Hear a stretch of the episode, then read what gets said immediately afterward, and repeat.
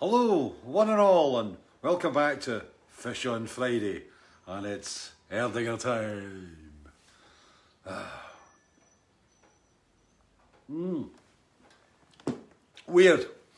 Victoria, oh, here we go. Bloody lost it already. Robert Monroe, hi. Alan Copliston, hello.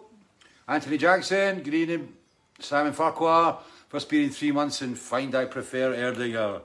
It's weird, isn't it? The wonderful thing, the wonderful thing about Erdinger, the wonderful thing about Erdinger, kind of weird. Alkoholfrei. This is what I drink on Fishing Friday so that I don't become drunk and abusive or slurring my words in front of you all. Because I know you'd all get very, very upset. But Erdinger Alkoholfrei, A refreshing isotonic drink. I screw you not. Refreshing isotonic drink contains less than 0.5% alcohol by volume. A refreshing isotonic drink. I've never ever heard beer called a refreshing isotonic drink. But it's there you go. And that's an Erdinger. So Chris Harris, how you doing, mate? Blustery Gloucestershire. It's a, been a blustery day. It's been weird. I woke up this morning very, very early. I'll tell you about that in a minute. Um, I woke up very early, and I drove into the city of Edinburgh, and uh, it was um, I had to go all the way out to the Western General, which is way in the far side. It's an awful place to get to, and I hate the place. Um, it's uh, it's a big hospital. It's normally it used to be associated and is very associated with cancer treatments and all sorts of bad, nasty shit. Um, and it's I, I always get the creeps when I go there. It's uh, I mean the people in it are lovely because I said to the, the guy who one of the guys I was seeing today, he said like you know, is us you hate? I said no, it's not you. It's the hospital. And it's just you know, it always makes you think in doom and gloom and despair and gnashing of teeth. And um, it was where my dad died in, in May 16. And, uh, so I hate the journey out there because I always have flashbacks and memories and stuff from there. But it was interesting driving through Leith, uh, the, the port of Leith, which is now part of Edinburgh, which is where my club Hibernian FC comes from.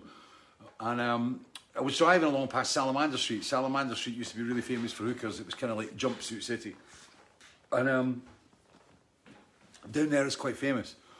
Um, and there's all the old ware, warehouses and storage houses and things on the on the as you drive towards West General on the right hand side with the Forth beyond the Forth of fifth Forth beyond it, and um, they've all been knocked down, and uh, it's f- sad, you know. I mean, they were pretty, you know, bleak and broken down buildings, you know, um, but you know they were kind of they were part of the Leith heritage, and they've all gone, and they're going to be building three and four luxury flats and stuff. The, whole transformation of Leith that's been going on for years.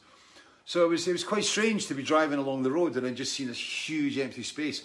But what was interesting, since they knocked down all the, the, the, the stonework, you know, and I wonder what's happened to the stone. Is immediately, what happened to the stone? Who's got the stone? Who's robbed it? But um, you could see all the founds, all the foundations of the walls and things. I don't know whether they're actually doing some sort of archaeological dig down there. But there was a couple of guys walking about, and but they'd left all the founds, so you could see the markings of the, the, the big buildings in the, in the in the in the ground. And it's fascinating. I love all that stuff. You know, when you, I wanted to be an archaeologist way way back before Harrison Ford and you know Indiana Jones and all that stuff, before it became popular. It was um. I wanted to, to be an archaeologist, and so I've always had this inherent interest in kind of old sites and kind of discovering what's been there, what's been there before, what's been left. You know, I love all these programs on TV. You know, like uh, um, the Curse of Oak Island and things where they're digging for treasure, treasure that they've never found yet. I watch it every series, but it drives my wife mad. Oh, I'm going to watch Curse of Oak. I'm not watching Curse of Oak Island tonight. No, so I've got to watch it on my own either before. If, if my missus is doing something, you know, I've got to like sneak a program in just to find out if they found the treasure yet. They've not. And it's like series seven, you know.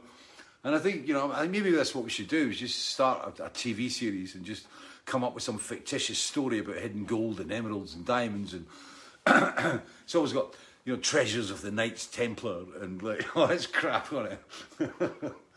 treasures of the day, the monks who left the gold behind. Right? And I watched one about Custer's gold, and it was like, and it was rubbish. Oh, it was about, I think it was about eight episodes or ten episodes or something. There was these guys that basically, when General Custer had, had uh, after the Battle of Little Bighorn, which was an interesting documentary I watched the other night as well, but that's another story. But um, but similarly, when Custer was taken, there, there was a bunch of gold and stuff that was all there, and these guys were tracing it, and they had to go through these uh, Indian uh, grounds, and there was some old burial grounds and things that they had to be extremely respectful. But they were tracing, it, all walking through the desert with like you know. Um, uh, metal detectors. I always fancied one of them, you know, a metal detector. But were, and it was like it went all the way through, and every and it's the same stuff. You know what it's like, right? It's like every time there's an advert, the next three minutes after after the, the five minutes adverts is retracing what you've just seen in the last like fifteen minutes, and then it goes on, and then it's um, you know building up the excitement. And after every program, there's always this uh, next week, and it's you, know, you go, oh, gotta watch it, gotta watch. I'm hooked. Oh, oh, and it got all the way through. I hope I'm not going to spoil it. If anybody's not seen the lost, the lost gold of, of, of Custer or whatever it's called, right? You put your fingers in your ears, go la la la now, right? But they went all the way through and they this this series of caves, right? Which you know, for an amateur detective like myself, I mean, if I'd been walking about the area, I'd go, someone in those caves, right? Apart from rattlesnakes and scorpions. And they went all the way up it, and they go in, and they had these um, Native American guys that were with them. There was uh, they were kind of overseeing what was happening. and they go after things. And then they put the cameras in and stuff and they go in. And then all of a sudden it's like, you know, and you're going like, this is it. This is it. It's, this is where the gold is. And it was gold and weapons and loads of historic artifacts. And I really wanted to see them. And they go into the cave and like I said, everything's going like da da da. And then suddenly it's like, stop. They found a body or they found the remains of a body. It was at stop, right? And that was it. And they said, you know, it can't go any further because it's a, it's a it's a, Native American burial ground, and you have to respect the dead and stuff.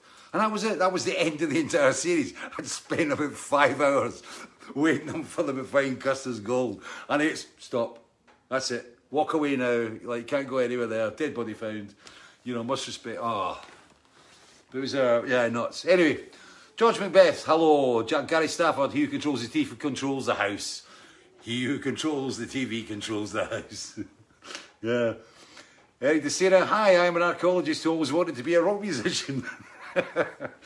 I failed Latin. And uh, back in the day, I mean, I was actually wanting to go to, to study uh, archaeology, and but you, you had to have a classic to this to, to, to study it. And I, I was rubbish. I got, I got, uh, I don't know if I've told you this before, this old age creeping in, it's 21 programs, give me a break. But um, when I was at Dalkeith High School, I was in the Latin class, and uh, um, it was Mr. Dees, Desmond Dees. If you're watching, hello. Mr. Dees, really nice guy, and he sympathised completely with my complete inability to understand Latin. I was great uh, when, it, when it came down to writing, you know, for example, like an imaginative piece of writing about life of a slave in, in you know, Rome, I could, I did, wrote great because I was writing in English and I could write great. I said top, top marks, top marks every time. Imaginative writing about being in Rome, right? But when it came to the, the actual vocabulary and everything, that was rubbish. And one of the exams, right? One of the exams, there was about five of us, right? And we were all kind of, it was like, you know, the dodgy mob sitting across in the side of the classroom. And there was a vocabulary book getting passed up up and down. It was all getting put behind, you know. Coming at you, coming at you, come at you reading it. And uh, I got caught. And uh, I got caught with a vocabulary book and they took 10 marks off my paper. 10 marks off my paper. And I only got eight and a half. So I was actually entered right, in the in the records at Dalkeith High School for Latin. I got minus one and a half. I got minus result for an exam. And like I said, you needed a classic to go to university, and it was either Greek. There was, there was no Greek in, in, well, no Greek language in um, Dalkeith High School, but it was, uh, it was, um, but the Latin, it was just, I was rubbish at it. You know, amo, ama, sama, amami, samati, saman. That was all, that's about all I can remember. And because uh, it was a Protestant school as well, which meant even I didn't even have that kind of, you know, the back, the religious background where you know it was kind of, you know, part of the whole kind of the way of life vibes thing. So it was like, you know, so yeah, so archaeology was kind of left out. Les Simpson, uh, Eric Bennett watched this, this that series in the beginning, but left it due to no progress. Don't have patience anymore. Yeah, Custer. It's like But uh, yeah, I've been watching Robert Redford's. Uh, I think it's called The Wild West, and that's been really interesting because I, what I find interesting is that you know when I was a kid, it was cowboys and Indians. It was just Native Americans didn't exist, you know, and it was cowboys and Indians, and you had, and very much like a lot of other things these days, you know, you had this perception. It was like Indians were always the bad guys, right? Cowboys were always the good guys, and um, it was interesting watching Robert Redford's Wild West because it was taking in the Jesse James and Missouri and about how Jesse James was kind of aligned to like the, the, the old South and the Confederacy, and that was part of his big deal with Chicago. And you know, you find out about the Pinkerton agency, the detective agency that worked for the big corporates. And then, you know, you know, when you were a kid, you didn't understand that um, you had no knowledge of the fact that, you know, the, the kind of white settlers were going into the Native American lands, especially the Sioux lands, you know, the, the Lakota Sioux and everything. And they were going there for gold. That was what it was all about. It was all about gold. And they were driving the Native American tribes off the land for gold. You know, but in the Wild West movies I saw, it was always like there was people going, "We're going to build houses," and there was these Indians like trying to kill them, and uh, and you kind of, oh, Indians, bad people, bad people, right? and then you find out the truth, and uh, part of the whole kind of big learning curve, you know, discovering the truth about a lot of the things that happened in the past. Um, I watched couple of programs this week, and I saw an, an interesting thing about uh, Iran and about the, um, you know, how the Shah was put in power, but you know, and you know, just then how much Britain and BP was all involved in it and things. But it's all money. It all comes down to money, you know. But um, Stephen Aarons, hey Gelly, Ronnie Spence, hello fish, South Shields boys, Philip Waller, hi from Germany, Peter Fox, hi fish. He, he says Bissons when you're all, oh, go, go away, this damn thing. Martin Schulter, hi from Germany. Uh, Tim Sycamore, hope work's okay. Alexander Thompson. John Waters, hello fish, hello. Gelly Anders, Donna Ems from Dalkeith, hiya Donna. Uh, oh, Greeks from Aldridge. Oh, this is rubbish, this thing. I passed Latin O level and I only know three words David Poulsen. oh, yeah, bandanas. It was um, uh, Anise Waters Tompkins. Um, said, sorry to bother you with this, but will you be getting more of the bandanas? They arrived today. Blue ones we got blue ones. So any Rangers, Kilmarnock supporters, Birmingham City supporters, Everton supporters, uh, QPR, then we've got blue and white. So like any non-Celtic and Hibs players, non-Plymouth Argyle, we have blue bandanas. There's a song in there. Yes, we have blue bandanas. We have blue bandanas today. Ah.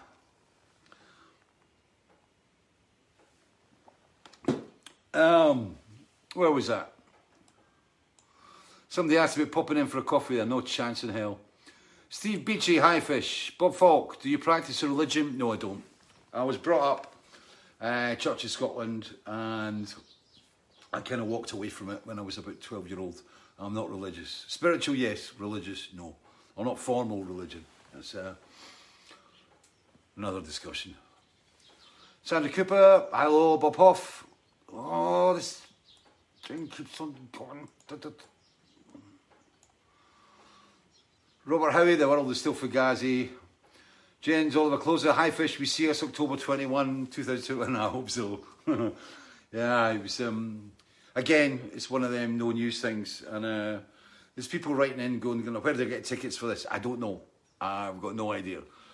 It's um, the last thing on my mind at this moment in time is touring. It's, uh, I'm just not even thinking about it.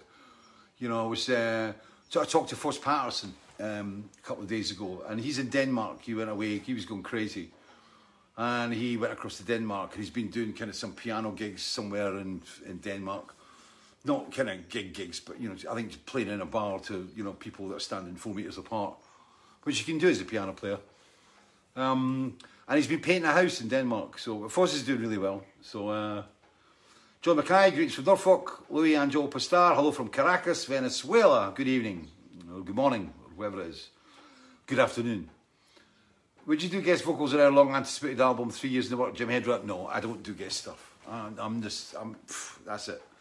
It's, uh, I get asked so many times with people, you know, will you come and sing this? Will you do spoken word on this? Nah, I'm not really interested in it. I mean, it was great working with Arjen Lucassen, um, you know, a long, long time ago, and I've done a couple other bits. I mean, obviously the Tony Banks stuff and things, but uh, no, I, I just don't get it. And you know, and I can't go anywhere, and I don't like doing things remote. It's um, you know, singing and, and doing stuff remote. There's there's no soul in it. It's no, you know, what I mean, there's no spiritual kind of vibe going on. You know what I mean? It's nice to be in a studio with guys and you're doing something you can see reactions and, and stuff, and you're in the control room and you can play about. But when you're just sending stuff, nah, forget it. Um, Chris Harris, penny drops, that's why the buffs were originally green, laughing out loud. Yes, yes. Laura Bittman Ward, no affiliations with anything. I got the green to go with my eyes. Uh, uh, Gabriela Silva, I love that colour. A Scottish one. It's the blue and white. It's the which reminds me, I've got to get a new flag for outside because uh, the other one's tattered and I still want to fly a European flag out, out, out the back as well, just for, for my wife and I. Robert Olson, can I ask you to... Oh, go away!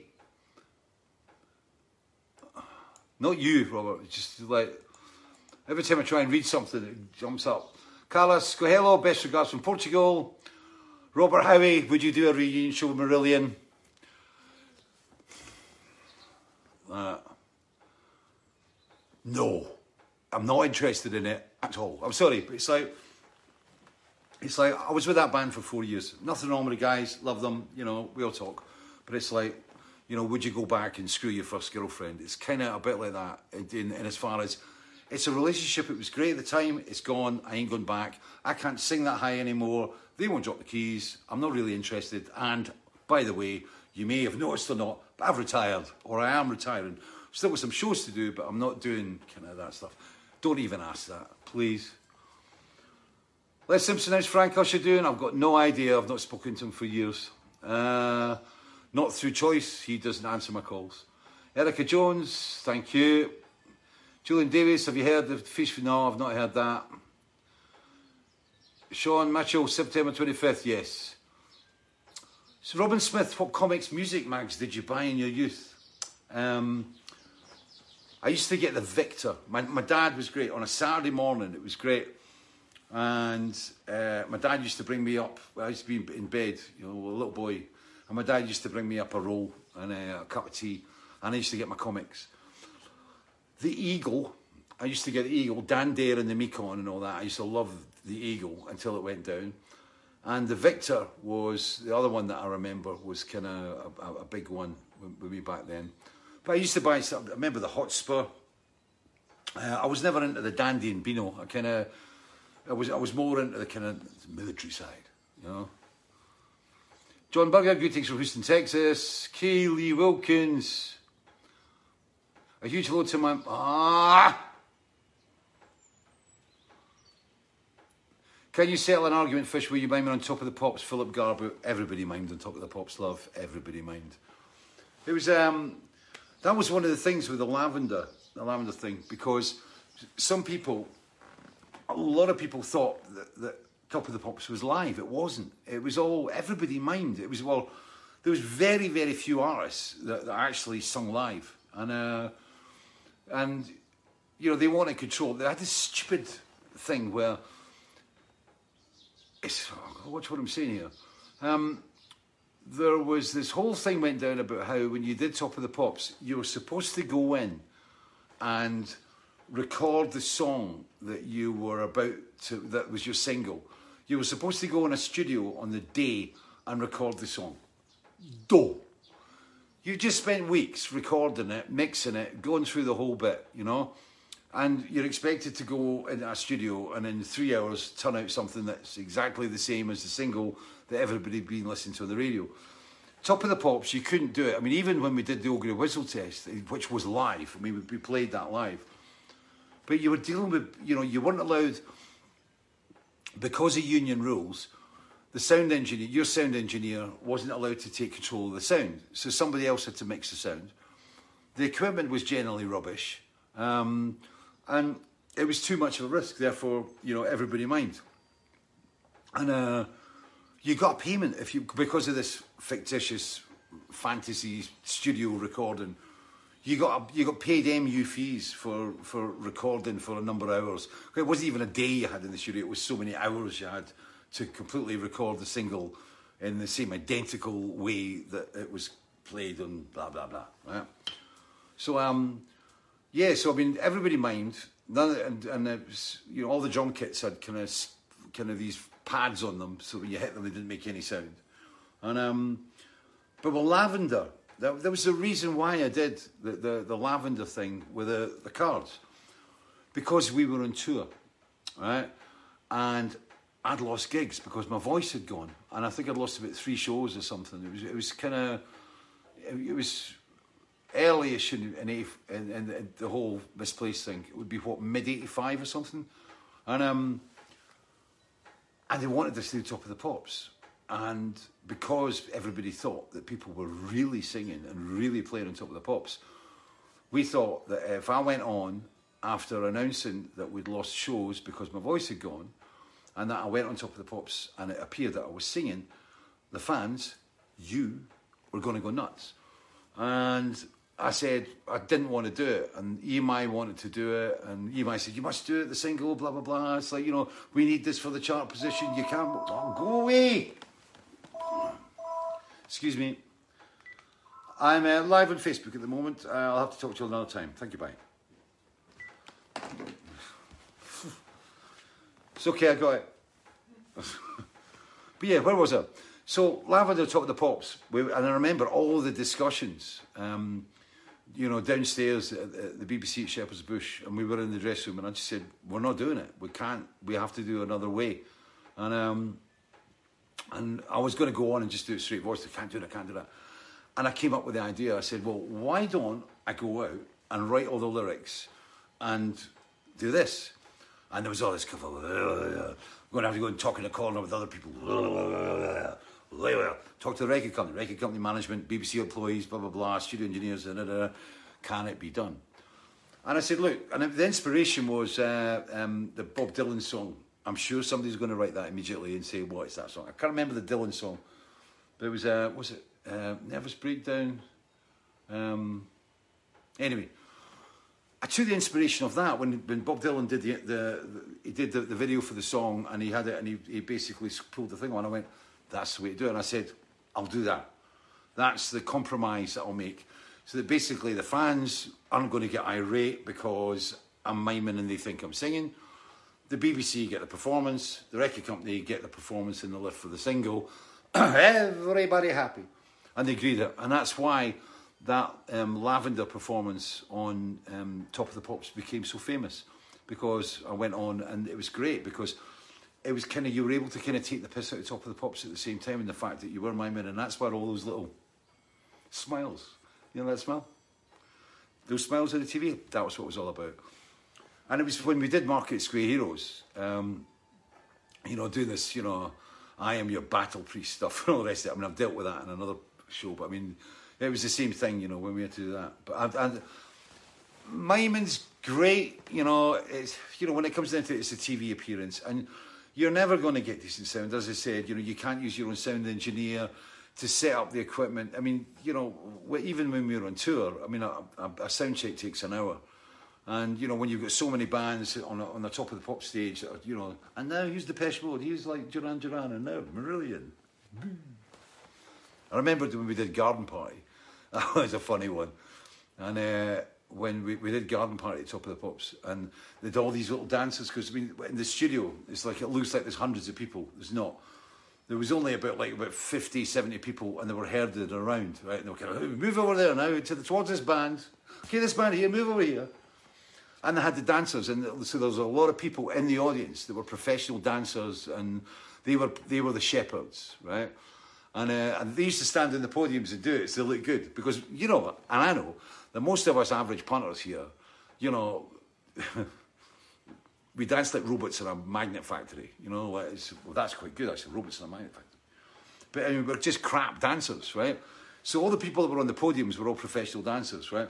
And I remember we did garden party, it was bap, bap, bap, bap, bap, bap, bap, bap, and they're trying to dance to it. And obviously they hadn't heard the track because it wasn't getting played on the radio, right? And they most of them weren't going to go out and buy a Marillion single, right? So the first time they heard Garden Party was basically when they were dancing to it, thinking it was going to be a straight four beat or a nice bap, bap, bap, bap, bap, bap, bap. How do we dance to this? Let's just smile and dance, smile and wave our arms about and look casual. Right? But I, I never liked Top of the Pops. The best thing about Top of the Pops was the BBC bar, and uh, and because you were miming, right? As long as you didn't get into fall over mode, right? You could go up there and you do your kind of camera check and stuff like that in the afternoon, and then you had to hang about for hours and hours and hours. And there was these tiny little dressing rooms where nothing to do in them, right? And um, basically, you know, you went upstairs to the BBC bar and you go, it was like spot the celebrity. Oh, there's so and so. Wow, wow, wow, wow, wow. Just waiting to meet one of the Blue Peter guys. And the record company had a tab, so we used to drink the tab dry. And uh, so I mean, before before the show, we always had you know quite a few, and after it we had lots, lots and lots and lots. And uh, John Woods, Subterranean Homesick Blues. Thank you very much. Gold medal to that boy. That's the Bob Dylan song, by the way. Subterranean Homesick Blues. Uh. Oh, go. This isn't go away to anybody. You're writing. I'm trying to sort out this the tech shit, right? Uh, Bob Falk, hi fish. You're six foot five. Did you ever play bas bas ba ba ba ba? Did you ever play basketball? Yes, I did. I was with sports. I was kind of rubbish. I've, I've never been good at sports. Like I've never been really good at organised dancing. I could do freeform dancing, but not like tangos and stuff. Did that story before in Argentina. But um, yeah, I remember I wanted to play football, but nobody ever taught me to play football. You know, and you know I kicked a ball around, and I love playing cross the end up at Kings Park, and you know, cross the end's easy. You know, guy hits the ball and headed it in, and it's oh, you can head the ball, big bag, oh, head the ball. Being able to head the ball and uh, cross end does not necessarily mean you're going to be a good football player and head the ball in a competitive match. And uh, because my feet were, they weren't even two left feet, they were rubbish. And there was uh, the feet of an orchard, an, orchard, an ostrich on acid.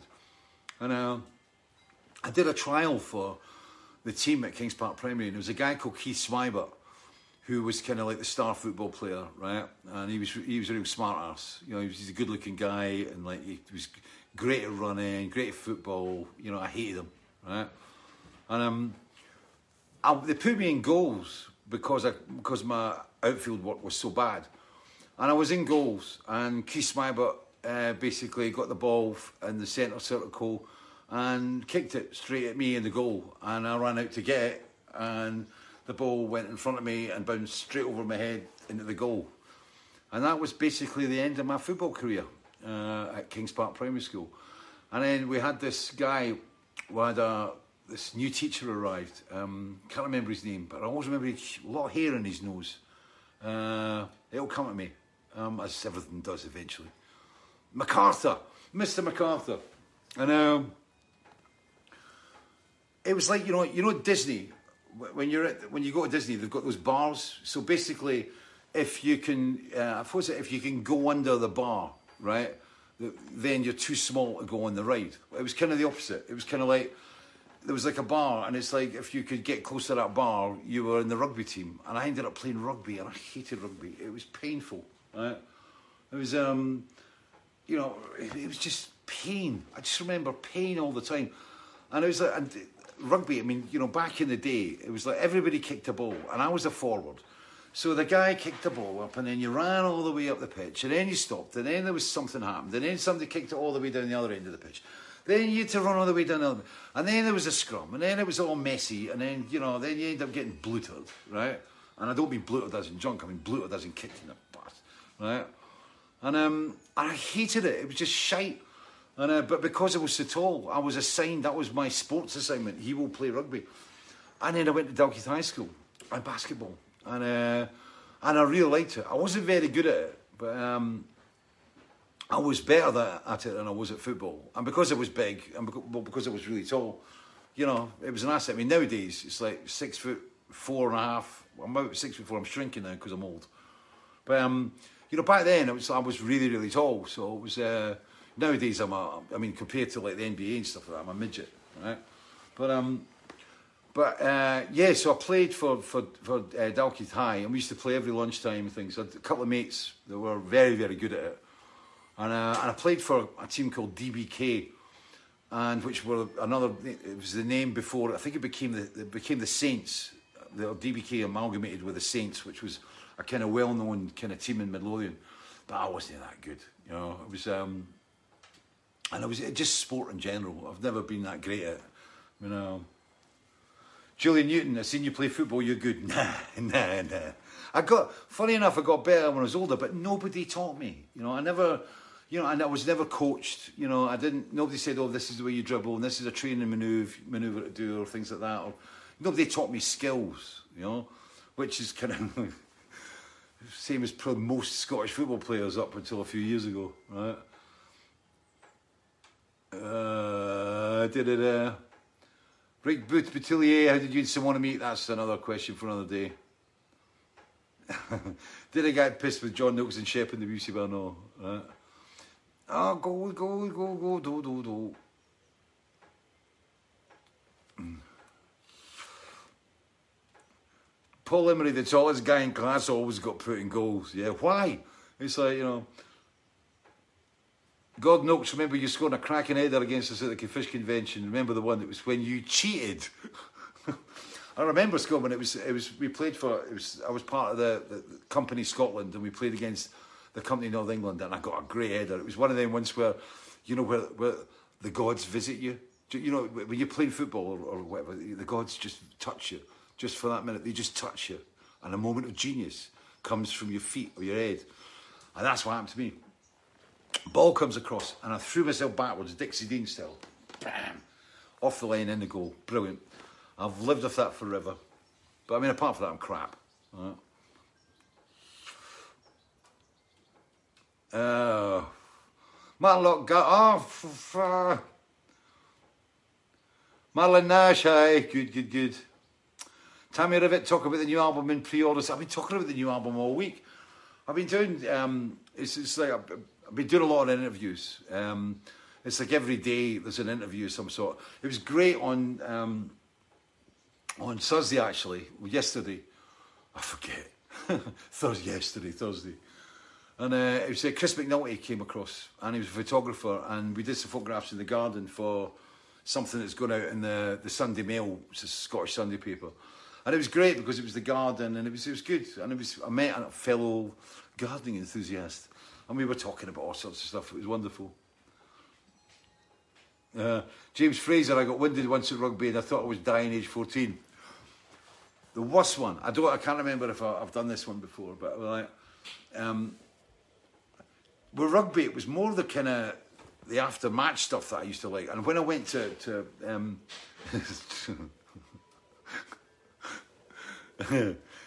See, I've got the images in my head. You don't know what I'm thinking. I've got the images in my head already about this, right?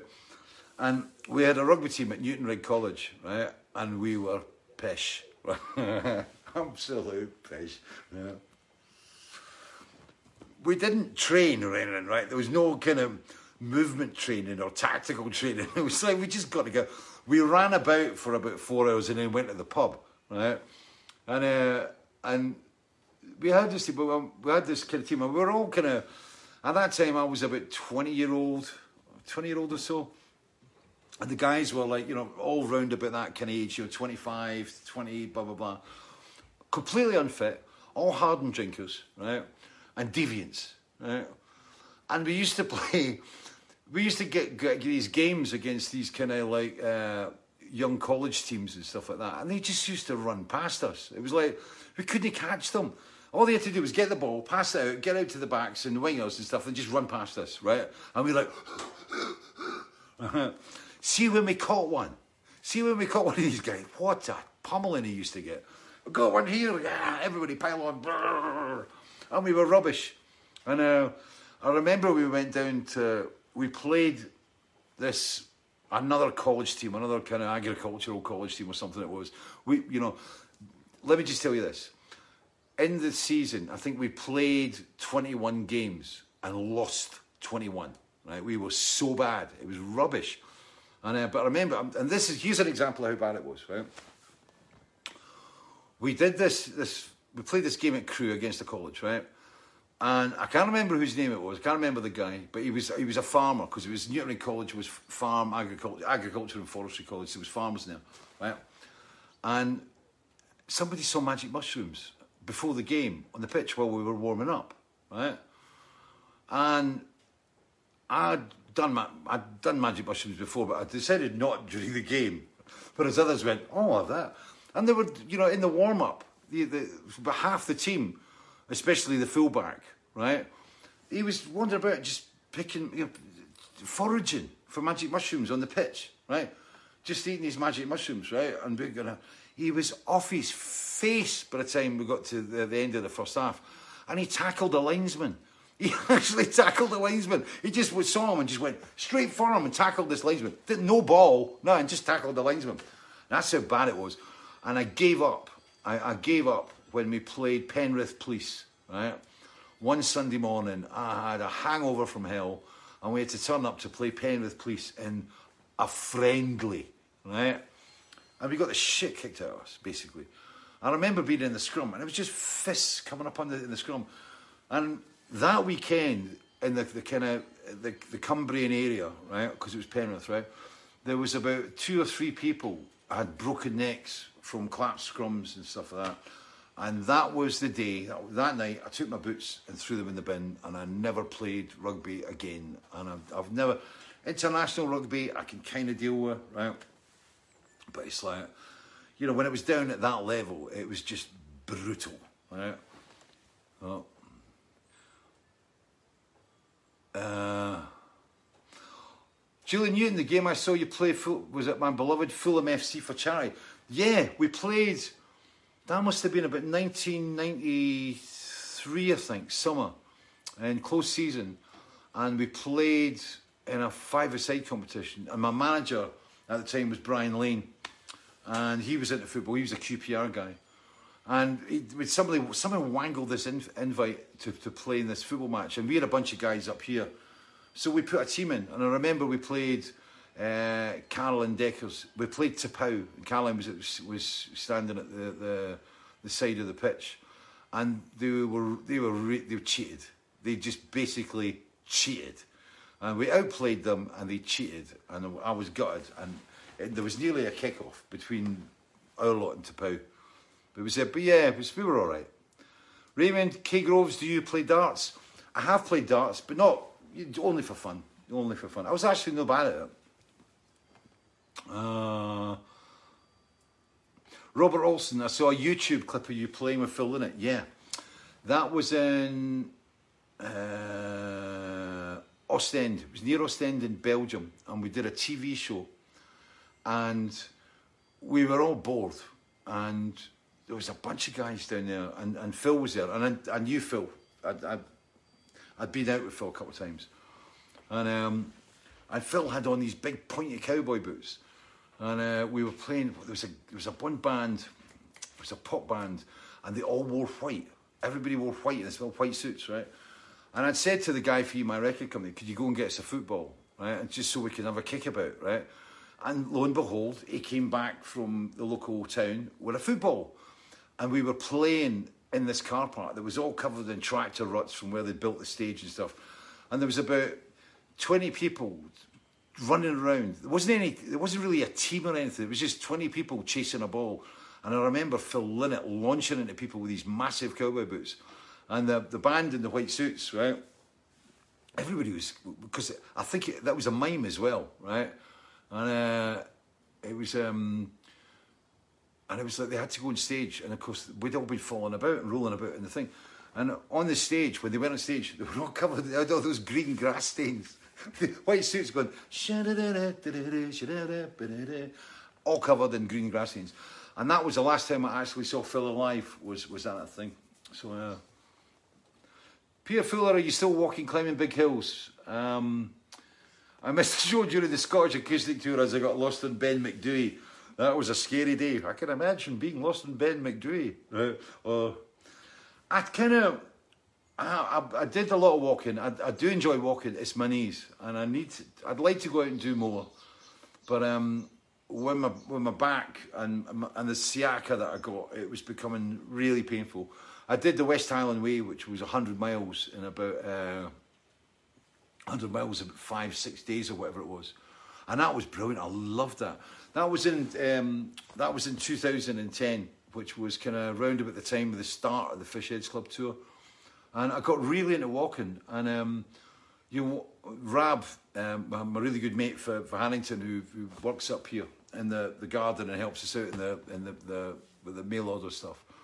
Um, Rab and I used to go go walking quite a bit round about here. And there's some fantastic walks. Up going up the Pentlands and going right across the top of the Pentland Hills, up on the border and looking across the city of Edinburgh. Beautiful. If you're from this area, excuse me, or round about, or within driving distance, go to the Pentland Hills and just take the, take the top road off, off the Bill Hills and go down by the back of the reservoir. All of it, it's been in the news recently because it's one of the things that really pisses me off is that people that go out to the Pentlands and go out to these kind of natural beauty spots and leave all their shit literally behind, right? And it's like, you know, I just hate these people that go out of the country and just decide to leave beer cans and da da da, and they just screw up for it, screw up for everybody, right? And you know, it's a place of natural beauty, and it should remain so, right? And um, you know, but the Pentland Hills is great. Uh, the Lammermuirs. I remember when the volcano went off in uh, in Iceland, and we went up the top of the uh, the, the, top of the Lammermuir hills and, and went up um, uh, Llama which is the big one. And Rab and I were up there, and all you could hear was curlews and, and birds. And there was no planes in the sky, and it was just so quiet. And you went, that's what it must have been like back in the old days, you know? And it was truly and utterly wonderful. Uh, Michael Letterman, Erdinger time. Yep. Erdinger time. Mm. Um,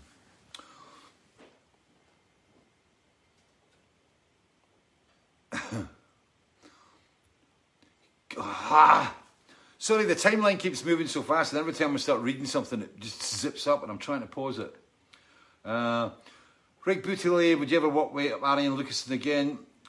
I don't. I just said I don't really want to do anything. You know, I'm not really particularly interested in going out and doing other stuff. I like singing my own words, and, and I, you know, people have asked me, you know, can, if I send you lyrics, would you sing? No, I don't do that. You know, I write the words, and I like I like writing my own words. With Arian, I, I wrote my own words for the, the my Highlander part in Into Electric Castle. Um, Roger Hachuli, greetings from Switzerland. Why are you why are you going in pension? I'm not, um, I'm retiring. Oh, that's a I've done this. Another story. Uh, Mark Scott, you played in Sheffield at the Arena too. Can't remember who else was there though. I can, right? I got invited to play in an MTV indoor football tournament, and it was um, oh, what's his name? Chris. He'll come to me. Anyway, I went to play. I went down to play in this MTV tournament, and um, it was full of like really happening football players. And I was picked. David Beasant was uh, in goal. He was a Wimbledon keeper at the time, and I met, I met a lot of really, really cool people at that time. And I played, and I was absolutely shite. And the guy that was playing, and they send it up, send it up to me. Played for Sheffield Wednesday, played for Spurs. He was the singer. It's for the so it's a competition, isn't it? It was Chris and Glenn. It was Glenn Hoddle and uh, the last time I saw him, he was he was at Burnley. He was managing Burnley, I think it was. Um, I'll come back to that story, and if somebody can actually put his name in until I'm, I'm, I cannot remember it.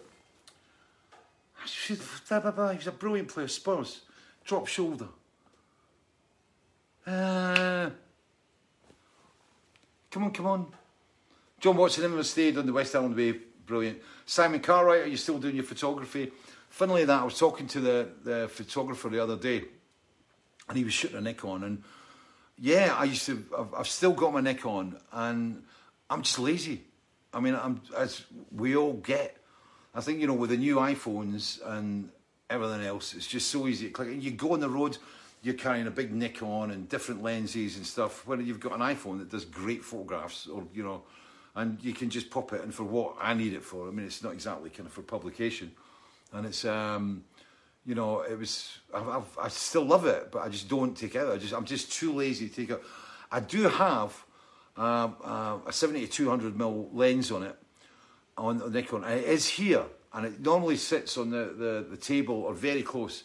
So if there's any birds come out, like I've got at the moment, where you know I've got a, a bunch of finches on the, the feeders, and there's a beautiful green woodpecker uh, comes here, and every now and again I'll, I'll go and take shots of that, um, and I love it. I think the problem is with digital photography, which is, is great. I mean, I remember, you know, when I used to have my old Nikon and I was shooting on 35 mil. You know, you, take all these shots and you go, oh, I really thought I'd seen that, and then they come back and they're just rubbish, you know. And um, so, you know, with digital, you can it's easy to manipulate the image and stuff, but it's, it starts to get to the point where you know taking it's taking the shot and then going into Photoshop and having to faff about with all that tech and fields and you know blah blah blah. That drives me nuts. But I should do it, and you know, and I, I do really love photography. I love framing, and I love. I, I have got a kind of weird eye for for shots, and um, Chris Waddle. yeah, I have got a really good eye for shots. Chris Waddle. Chris was the guy that was playing, and Chris had just. I think it must have been Wednesday, Sheffield Wednesday. I think I just lost the FA Cup final and they'd lost something else. And he was pissed, right? And I, w- I was watching him and he was playing in the opposing team. And uh, I was talking to the captain of Spurs at the time, who had um, he had a really badly, he got a very badly balanced cheekbone. Anyway, so Chris was playing and he was like turning it on, right? And we were going to play them, right? And uh, and I said to like one of the other one of the one of the other professionals, I said to one of the real professionals, right? I said, uh, I said, uh, what do I do with uh, Chris Waddle, right? Chris Waddle, Chris Waddle, right? I said, what do I do with Chris Waddle? And they just said, stay away from him. Just stay away. He said, the guy's like, you know, he's pissed off. Well, having lost the, the, these two pieces of silverware, just stay away from him. And of course, I can do that. I'll go up. And I remember him, I remember him running at me, right? And I'm, and I'm going back and I'm going, you know, going back and I knew he was gonna he was gonna try and nutmeg me, right? Put the ball between my legs, right? And I'm go back on my heels like that, you know, backing up from him. And my heels stuck in the astroturf on the, the this five-a-side football pitch, and I went right over Mars, and Chris Waddle just went right round me, and you know he was brilliant. And we actually became quite good friends after that. And I, I saw him a couple of times. He was a lovely guy, and what a brilliant player, absolutely brilliant player. And it was like I said, you, you couldn't tell. I said, what do I watch? Do you watch the hips? Do you watch the way? It's just stay away from them. Stay away from them, right? Yeah, it was great. Waddle and Hoddle, Diamond Lights was the song. Wasn't that rubbish? It's like, footballers should not go and sing songs on top of the pops. Uh, it was probably lucky it was actually mimed. If you'd heard the real, if you'd heard the real voices in that song, you would have probably shot yourself. Well, uh, he missed the penalty in the World Cup. Did he? What team for? Did I? I don't know if I saw that.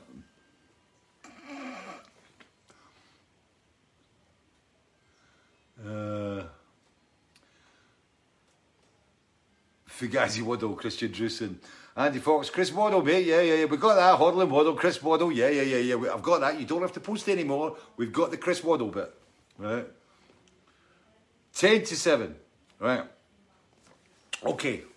So by that time we move into the song, I was really surprised. Um, I was really quite surprised because uh, when I put up the the five songs tonight, I was I actually I put up the post and I put the five. So I put a song up and I put another song. And I was going, what other song could I put up? And then of course next thing people are posting up and the songs got broken up. And I put five songs up, and people are going further down and going, you know, there's no five songs for choices. There were five. And I put Zoe 25 up again, and it's like, it gets all the votes, but it never quite gets there, right? So I might just do the story at some point just because I'm going to do it, right? But um, I put raw meat up, and I thought uh, I thought raw meat might take it this this week because I had a lot of votes and likes in, in previous weeks, and I threw up uh, um, scattering crows, and um, I was really surprised at how many votes it got. It was a that was this really strange album, and it was a really strange time. Um, um, like in last week when I was talking about Plague of Ghosts, it's like you know a lot of my songs are about relationships and, and things, and, and you know, and I don't like you know especially with Simone. I mean, we've been married since seventeen, and it's it's it's hard to go back and, and talk about kind of previous girlfriends, previous relationships, you know, because they're, they're dead, buried, and, and written off. I mean, you know, in the archive vibe, you know. And um,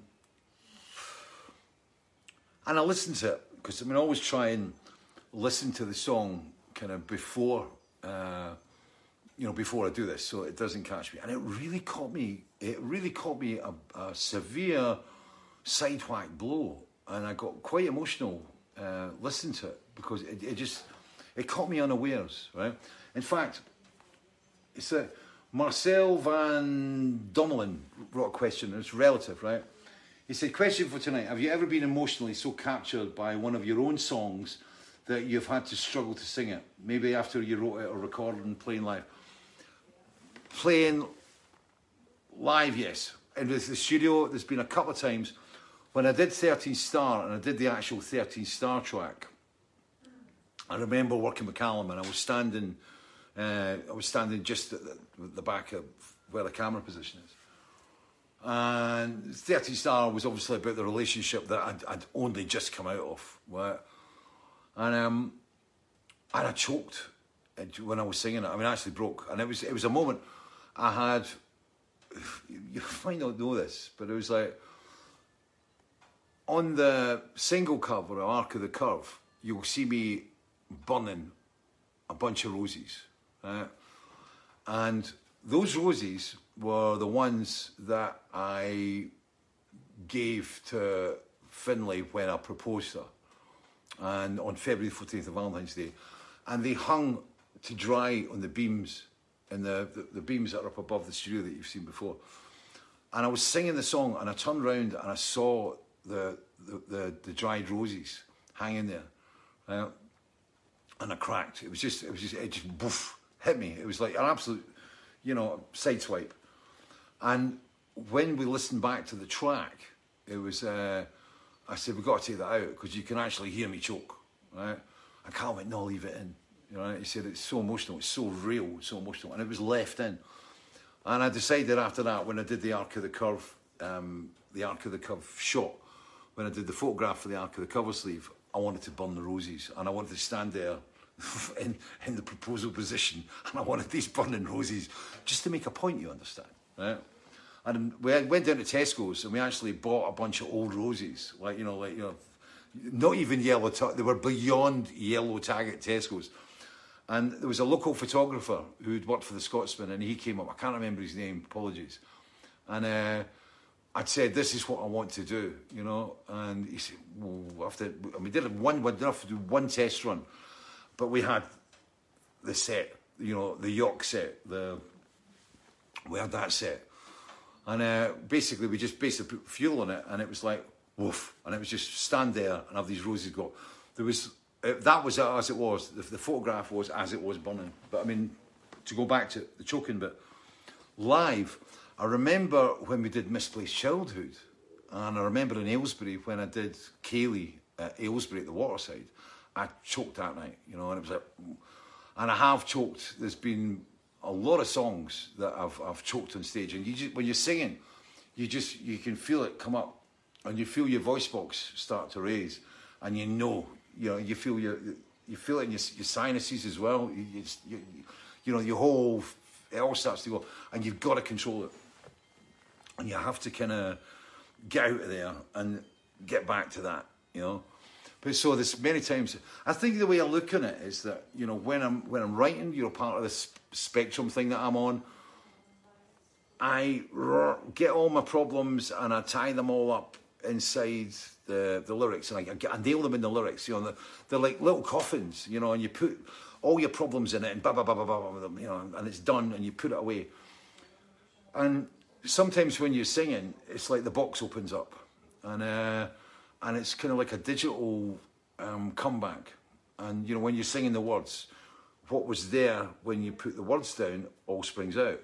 And yeah, you can get caught up. Kayleigh's done me before. Raw Meat's done me a few times. Um, and the song that I'm going to play, you know, has done me live. This song it was the album was kind of weird. It was um, it started off as an idea about um, um, it started off like a movie script, right? I mean, the, the whole idea of Field of Crows, it was inspired. The the Field of Crows was um, what was it called? Uh, I always forget the actual title. It's so bloody long. It's wheat fields under threatening skies with crows, and I saw that in the the Van Gogh Museum in Amsterdam when I went across there in 1983, and it was after we'd done this the script tour, and I think it was after we fired Mick Pointer, and I just went away to get away for a bit, and uh, and Peter Hammill was playing the the Le Carré Theatre, which I'd never been to, and I'd never kind of been to Amsterdam, you know. But at that point, we hadn't done gigs, and I thought I'm going to go away and just go for a, a, a long weekend. And Peter Hammill was playing with uh, John Ellis. It was that same lineup that he did on the, the when he did the support slot on the, the script tour. And I went across to Amsterdam and had a, a crazy weekend over there, just on my own, just floated out on my own and just wandered about, went to museums, and I loved the city. And I loved the Van Gogh Museum. Everybody said you've got to go, and I saw this picture, and it just absolutely, it just took me. I don't know what it was. I just, um, I was captured by it, and it always stayed in my mind. And then I found out the history of it all, and the Van Gogh history, and you know the, the suicide, blah blah blah blah blah blah, and it came back into my life because at that period in 2000 2001 i had a relationship on the go at that time and i used to go walking down to the wheat fields at the back of the studio. There's a, there's a big load of fields that, that go down in a slope towards what i know as hangman's wood. And um and i used to go down there and my wife my wife and i were splitting up. It was it was all dead and buried. And um you know, it was, it, there was there was no comeback, and and I'd met this person, and I used to go down there, and there was a great big stump on old oak tree. It had been felled years ago, and I used to sit on this big stump like a gigantic dwarf, right? And I used to phone her up and stuff, and I used to spend time because I mean it was a pretty traumatic time. You know, as I said, you know, I had to tell my daughter Tara, you know, that you know her mum and I were splitting up, which was one of the most horrible things that I ever had to deal with. That was just. But I'd been in the relationship for so long, and it had been it had been going down for years and years and years, and uh, and it had just got to that point of no return. You know, my wife was seeing somebody else. I'd met somebody else, and there was a lot of songs written about that. The Field of Crows started off as a film script idea that was about a guy that was brought up in the woods by like a young kid that was brought up in the woods by an older guy and he was taught how to shoot and the whole idea was that they basically he watched TV and his uncle or whatever it was his mentor declared that you know a lot of the people that he was seeing on, on TV were vermin and they go into the town and they start shooting people um, and this was before all the kind of, I think it was Philadelphia and things. There was a whole lot of things happened in America and it all became a bit dodgy. But moving targets and numbers and a lot of those tracks, you know, they were all kind of related to even Exit Wound, you know, by its very title was, you know, about a bullet, but it was about a hole in the heart. And um, and we were kind of Bruce Watson and I wrote a lot of this stuff together, together with Irvin Dogood, uh, the keyboard player, and um, and Tony Turrell got involved, and it was uh, and it was um, he came up with a couple of ideas because Irvin and I kind of fell out, um, kind of before kind of before stroke recording, and um, and Tony got involved, and it was um, where is it? Where's the bloody cover? Ah. I've lost it. But um, the song was a kind of crossover. At that point, I'd split up with the person that I was going out with, um, Sarah Louise. We'd split up, and she'd accused me of basically wanting to go back to my ex-wife. My feelings were kind of swirling all the way around. I was going to Berlin regularly to see my daughter.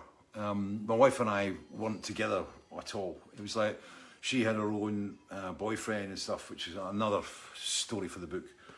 But um, on Field of Crows, there was a lot of songs that had, it was like the debris of kind of what had happened in the marriage in 2000, 2001 that kind of came out. And they got thrown in, into, into the, the song. And, and, and basically, there it is. And basically, Scattering Crows was about that very thing. And when we put it together, when we put the whole thing together, where is it? Where is it? Where is it? Where is it?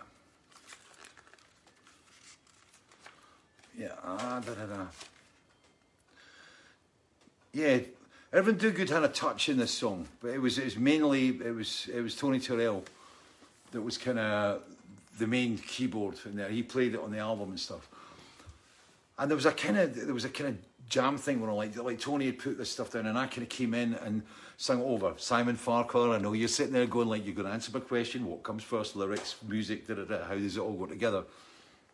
This was one when I kind of knew like scattering crows. I knew what I had to get across in it, and um, and there was a lot of jamming, working with Elliot Ness, you know, through the, the studio. There was a lot of kind of it was like jammed vocal, and I was going in. I had bits and pieces of words, and I was singing it, and we kind of built it together, and it was quite extraordinary because it became a very emotional song. And I remember taking the album across to Malta. I went across to Malta um, to see Keith Goodwin, who was my press officer when I was in. He was a he was the Marillion PR guy during from 1981 onwards, and we kept him on board, even though we were sent to EMI. And he was always he was a huge friend of mine, massive friend, miss him dearly. And him and his family, Darius, his son, um, Pat, his wife, who's who sadly died a couple of years back,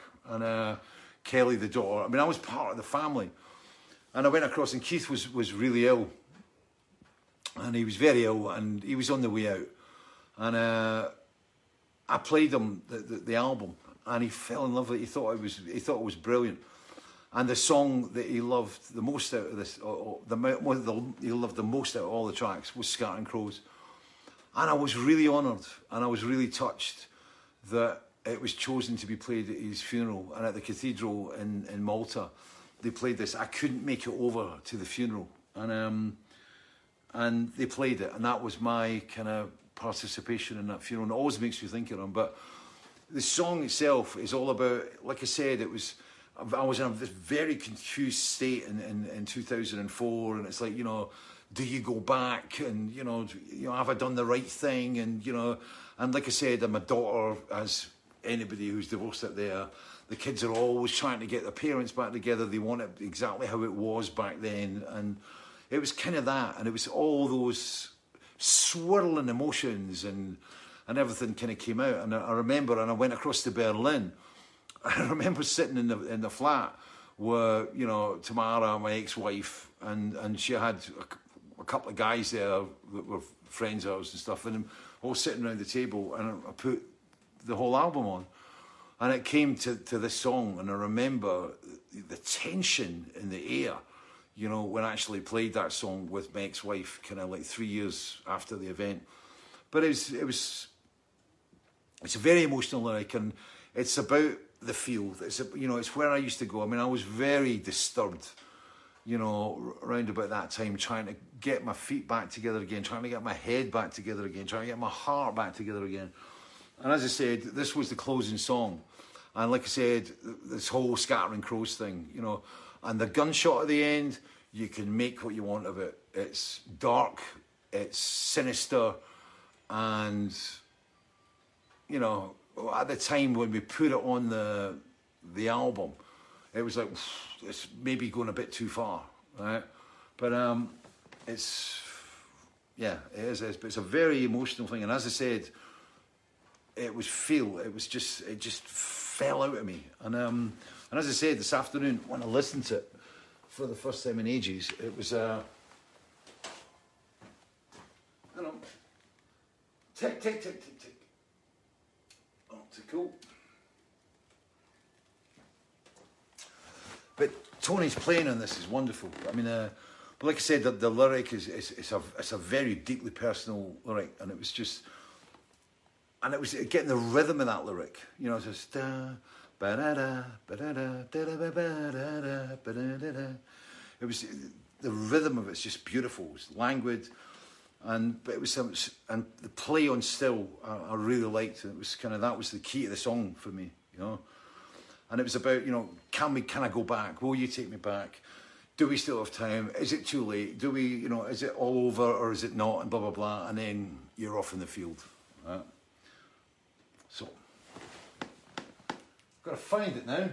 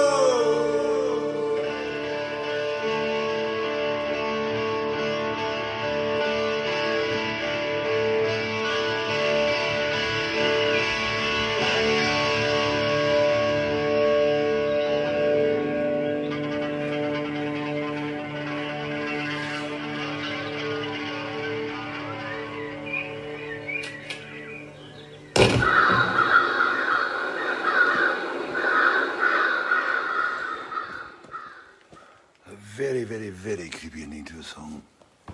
Yeah.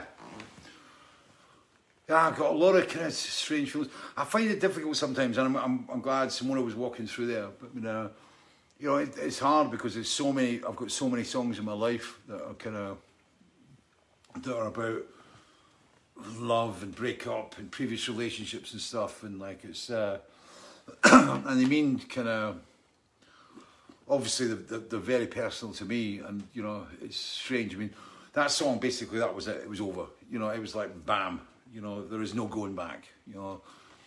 And um, so it's, it's, it's quite a, um, a, a final song. It was like i said it was the same listening to uh, plague of ghost last week and tara was out there and you know I was sitting talking and, and tara was obviously the other side of the camera and i'm talking about her mum and it's like oh you know.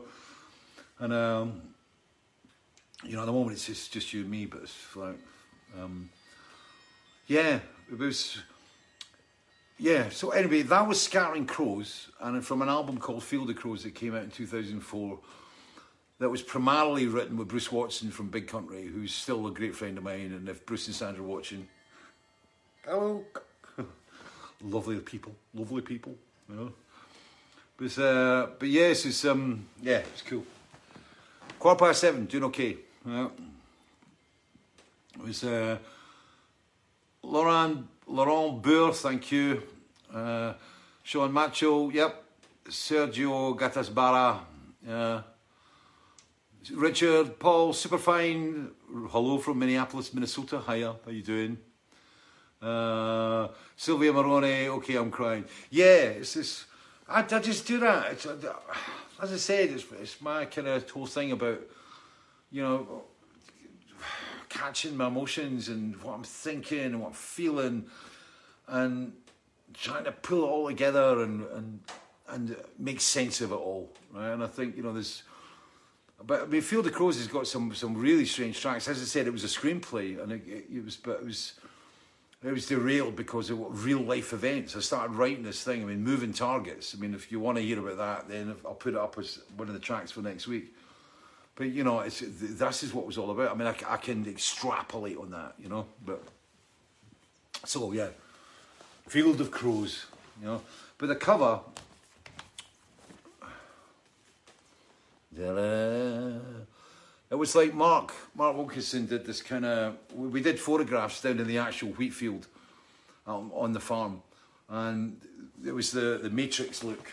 So it was a. Uh, you know, th- that whole thing was kind of like a an honour to uh, Van Gogh, and that was why, if you can see it, that's what Mark did for me, and he actually did a Van Gogh style acrylic. Because he went into he started he decided he was going to go back and and and do some proper painting, you know. And uh, he did some proper painting with acrylics, and he did that for me as a portrait. And it's my favourite. It's my favourite portrait, and I've, I've always loved it immensely. So, yeah, somebody was asking about the speakers. They're Kefs. Um, they're Kef speakers. They're absolutely fantastic. Um, Eric Bennett, we have ravens in our backyard and always feel like scattering them. Yes. Uh, yeah, it's, it's, it's um, this is the remaster album. There's some great version. There's a version of the field on this that we recorded at St Mary's Church, and again, it was uh, it was a song that when we did it, it was it didn't quite feel right and sit right, and we had lots of problems with it. And um, when we did it on the the acoustic tour, the St Mary's version, it's on this St Mary's Church version from Haddington which was 2006. That was outstanding. That was a really beautiful version. We, we, we cut it down a bit and we just, you know, I mean, that's one of the things, Simon Farquhar, here we go. He's another part of the answer to your return question. You know, there's, there's sometimes in the past, you know, it's like maybe in Suits and some of the other ones, the endings have gone on too long or the verses have gone on too long. And I think when you when you start singing them live and you get some more, some more experience, you start to realise you know actually taking that out here and, and just shortening the thing and just you know doing a bit of editing just makes it a completely different song. And the, the field on the St Mary's Church thing, which is on the Field of Crows remaster, is just stunning. It's like I'm tempted to play it now. Phil Atwell, have you recorded? No, I'm not going to do a box set. Darren Gelder, hello. Uh, I don't want to go back down. Bob Walkoff, eight miles away from Aylesbury. Good evening. Darren Wells, Whiplash is a great song. Funny little song. Funny little song, that. Uh, Jacqueline Taylor Miller seem to have lost everything. Just me? Question mark. Don't know what you're on about. John Germanotta, would you write movie soundtracks when you retire, Fish? No, because I'm not a musician. You know, I work with people that are talented musicians like Steve Vantsis. Hello, Bubbles.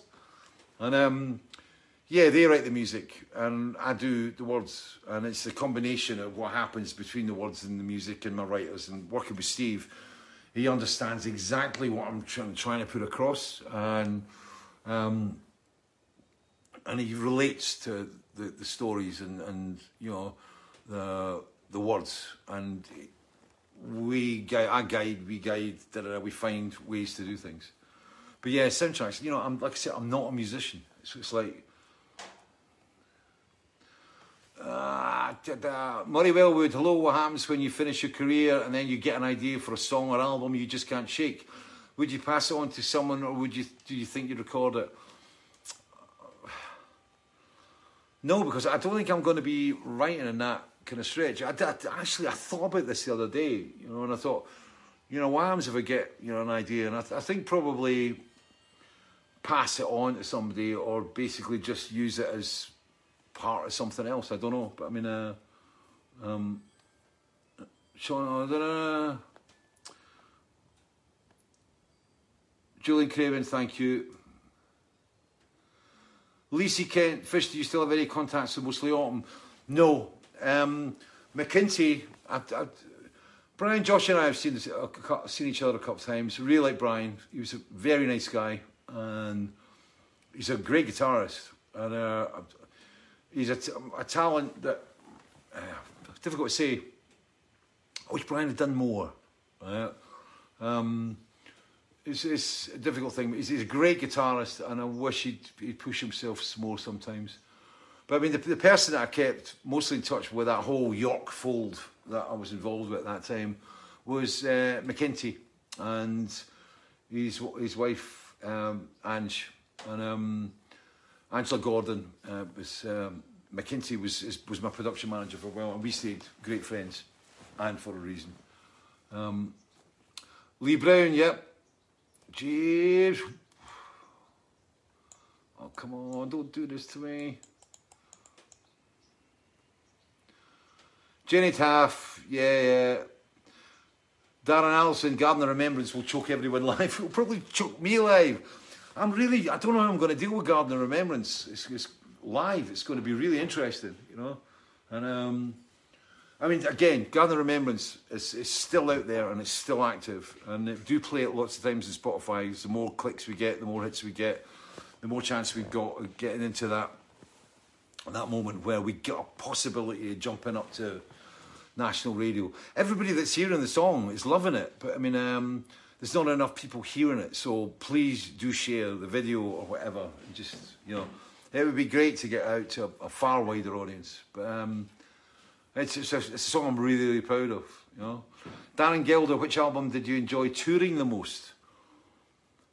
I don't know. It's um, I can't really answer that because the albums kind of percolate and you know, there's some albums. It's like when I took Misplaced Childhood out in 2015, and I played the full album.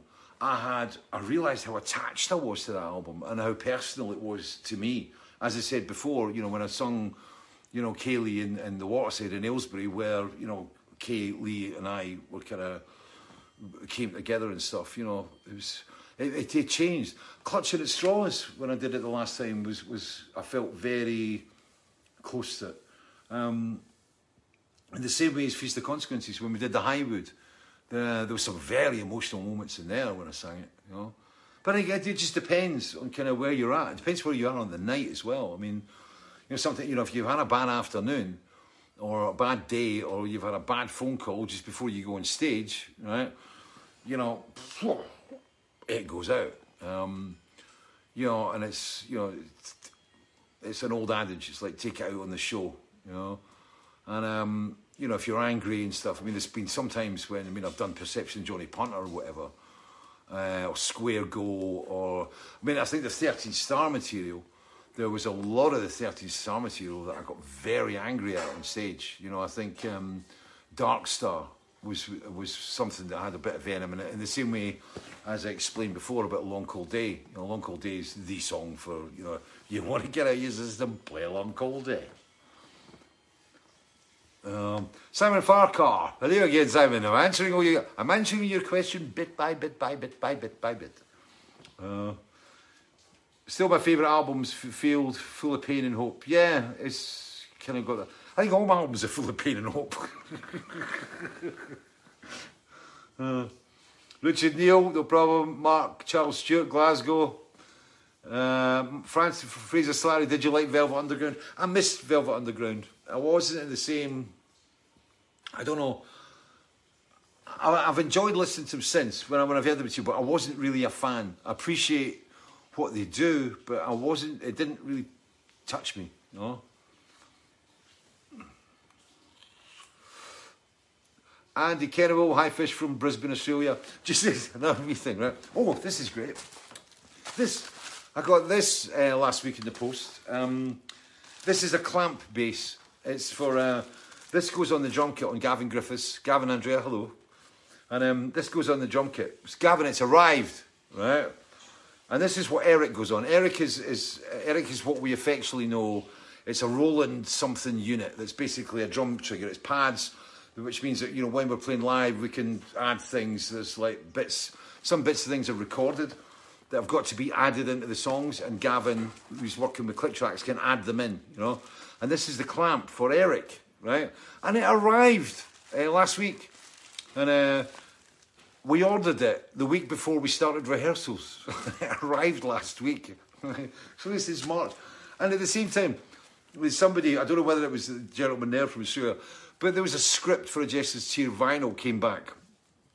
And it was it was in Australia. It had been sent out and it had been sent out in March, in mid-March, to Australia, and it came back to us and me.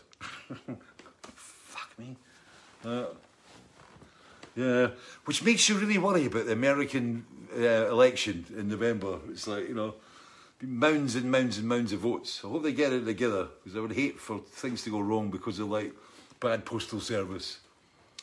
Suk Preher, stories and famous singers. Nah. Like, if something comes up, oh, yeah, I'll get Simona back in a minute. She's through there. Uh, Paul Gardner, numbers for the pre-orders. They're good. Um, they're good. I'm happy with them. It's uh, where they're going. I think you know, you know, a situation at the moment where there's a lot of people, you know, don't have, you know, work and don't have income, and you know, we're doing pretty good. It's, uh, you know, it's strange with, with Weltschmerz. It's like I have the fear that it's, you know, if it becomes a really big album, then it's kind of you know, the pressure that's going to come on me to do more and more and more and more, you know, is going to become quite intense. And I've got to try and be sensible about that because I don't want to get trapped back in the machine, you know. I don't want to get my stage clothes caught up in the cogs of the eternal machine where I'm going to be crushed and butted and spat out the other side. I don't want that. So, but you know, once, the, as I said before, once the genie's out the ball, there's, there's nothing I can do about it. But I mean, the pre-orders at the moment, I think we've done we're heading up to about 5,000 uh, the deluxe albums. The vinyl has been going surprisingly well. I think we've done about 1,200 uh, vinyl albums, you know. But for what we are, I mean, you know, this is it's the Chocolate Frog Record Company. It's me and Simona, you know. And, you know, this, is how we deal with it. You know, this isn't EMI, it's not Warner's. Uh, um, you know, this isn't the machine. This is this is uh, you know this is a, a, tiny little clockwork thing that's very pretty that sits on the mantelpiece that you can smile at and look at and twirl and look at as it whirs around and around. Um, Simona's favourite song of yours? I don't know. You'd have to ask her. We shall ask her that. But like I said, it's, it's strange because I mean, like Simona really liked Scattering Crows, and then when I played it this afternoon for the first time and hearing it for the for, for the first time in a long time, you know, I've it, it took me. I, I got very emotional, and it kind of took her back. And Simone doesn't really know kind of a lot of the stories. She knows the history, but she doesn't know the songs that are attached to the history, which is kind of. And I love her dearly, and you know, and I feel for her when she's got to hear this this kind of stuff. It's um, you know, because it's like she's my love, she's my soul partner, she's my soulmate, she's uh, you know, and, and she knows that I come with a lot of baggage, and uh, and you know, when I write the autobiography, you know, there's going to be a lot of difficult moments in there as well because I've I've got to deal with stuff. I can't ignore it. I don't want to, you know, overload, and I don't want to poke about in too many dark dark um, areas, you know. Oh. Oh, that's a Ryanair Gmail coming saying Ryanair's just sent me an email. Thanks, Ryanair. Portugal is open. Oh, I better go to Portugal tomorrow then. Eh, eh. Uh. Um, Helen Buckland, get a new puppy in two weeks. Guess her name. Guess her name. Begins with K. Uh,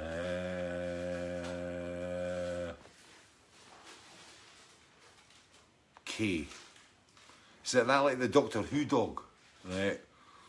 K-tail.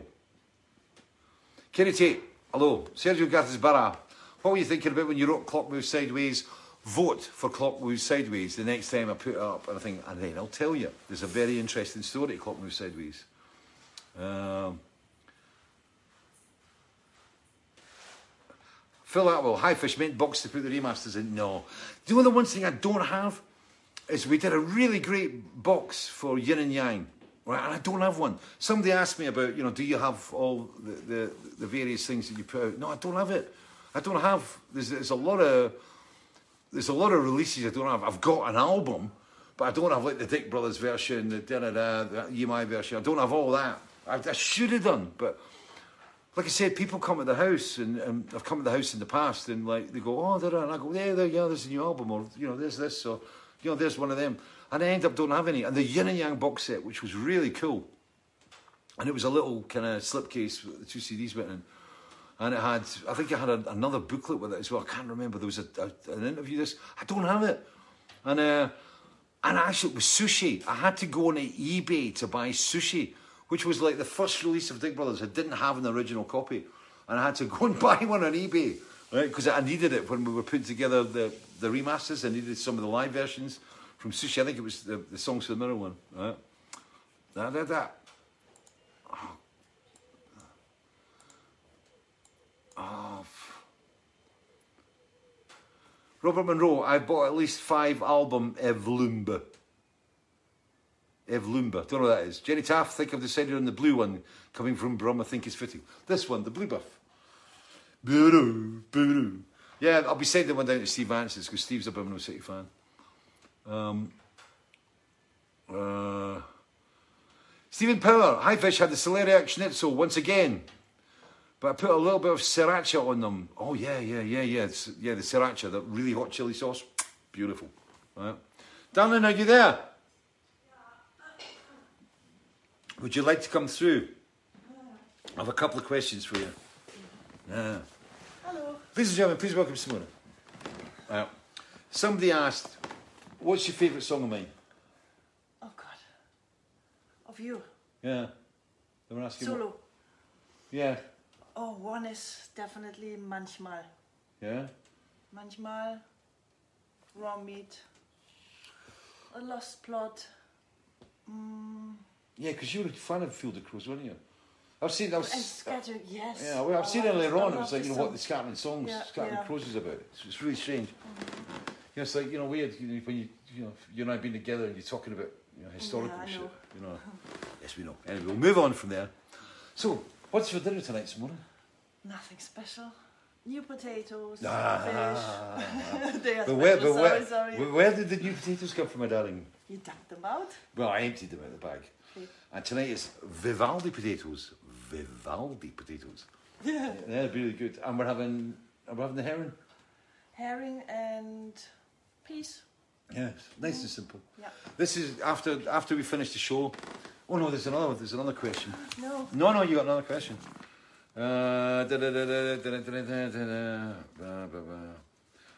Wait a minute. I'll find a minute. You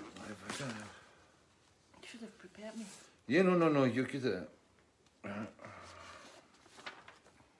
Uh,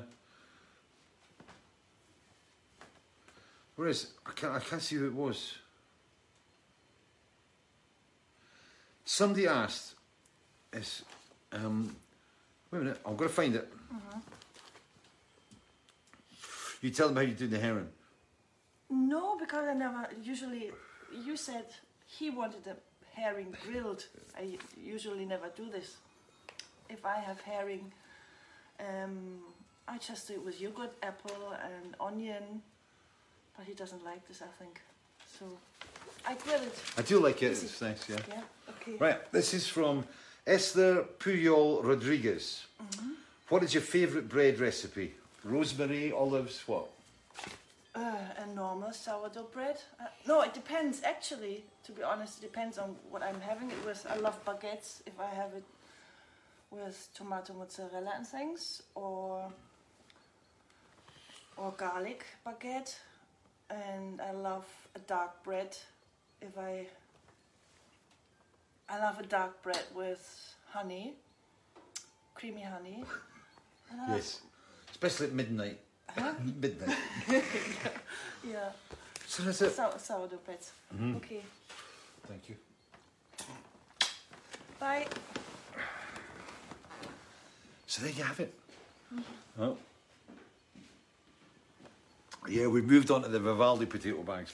It's great. If you want to find out about growing potatoes in bags, go to the Funny Farm Kitchen Garden um, Facebook pages.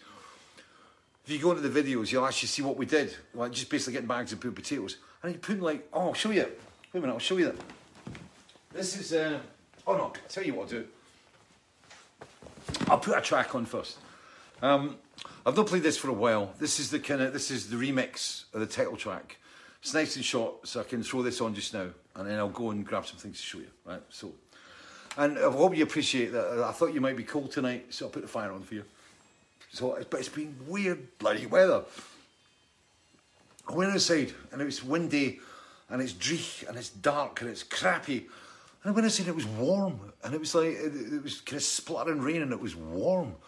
And uh, seemingly there's, um, there's a warning out there for all you gardeners. That seemingly we're going to have slug infestations, just to add to the wonderful, you know, mishmash of shite that's coming at us at this moment in time. A slug infestation problem because it's so humid and warm and wet. The little bastards are like, you know, like planning a major attack. So, uh, but it's just been weird. It's like, you know, turning on the news, it's wildfires in, in California and, and bubonic plague. And, and actually, I'm going, is this fake news? You know, it's like, you know, bubonic plague in Florida. And then I'm going like, yeah, yeah, bullshit. Then somebody said, yeah, there's another case in California. It's like, what the? I heard about the Mongolian thing, and you kind of go, well, yeah, f- f- bubonic plague in Mongolia, way outside, the blah, blah, blah, blah, blah. But, you know, when it's, you know, oh. But yeah, I was, I was spoke to Mark Wilkinson, but we're expecting, you know, a plague of frogs. It's like, you know, every time you go out, it's like, you know, do you take an umbrella, a canoe, you know, do you have to take suntan lotion and a hat or whatever? You just got no idea what it is. And it is. For those you who don't know, that's why British people talk about the weather all the time, because we live on an island. And it's the whole thing about, you know, changing weather systems and, you know, that's why British people talk about the weather. How's the weather today? It's very, very today. Oh, it was like sun in the morning, blah, blah, blah. Yeah, so that's why, because we live in this island, that, um, you know, the weather system's changed. But it's becoming ridiculous. I mean, you know, I've, I'll tell you another thing. This year, there's going to be a glut of green tomato chutney. It's like, all the, the tomatoes in the greenhouse, it's like, you know, they're struggling, really struggling. You know, I've had a crap crop of tomatoes this year. Um, I'm still eating green tomato chutney from about 2016, and um, which is all you can really do. Green tomatoes. Any idea for recipes used for green tomatoes? Please send them to my Facebook page, right? Because I'm going to have tons this year. Tomatoes have been so so disappointing, right? So, uh, right. Tech time. Here we go. So we're going to go back to the vinyl Is because it's a, I'm really enjoying playing the Weltschmerz vinyl. I've, I mean, I know, I was saying, I've been really surprised at the numbers of pre-orders on the vinyl. And I can actually see that I'm going to have to up the order at some point because it sounds great. I mean, I love the CD. Um, I really love the CD, but at the same time, the, the vinyl is just because it's been mastered at half speed. The detail is brilliant. So here you go. This is where I screw up make a big horrible mess of things. Where is it?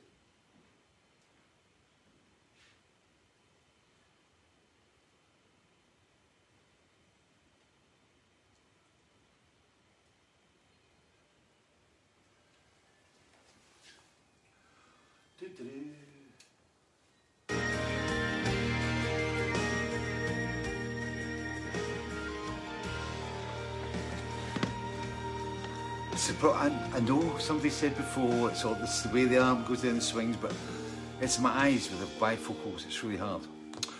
This is the remixed title track of Weltschmerz. And the one that ends the album.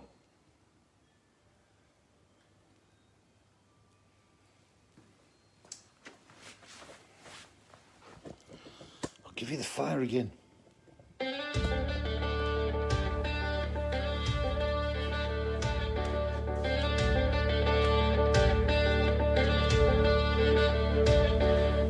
let me introduce myself. I'm simply a man of our time. Confused and bewildered, I seem to live without reason or rhyme.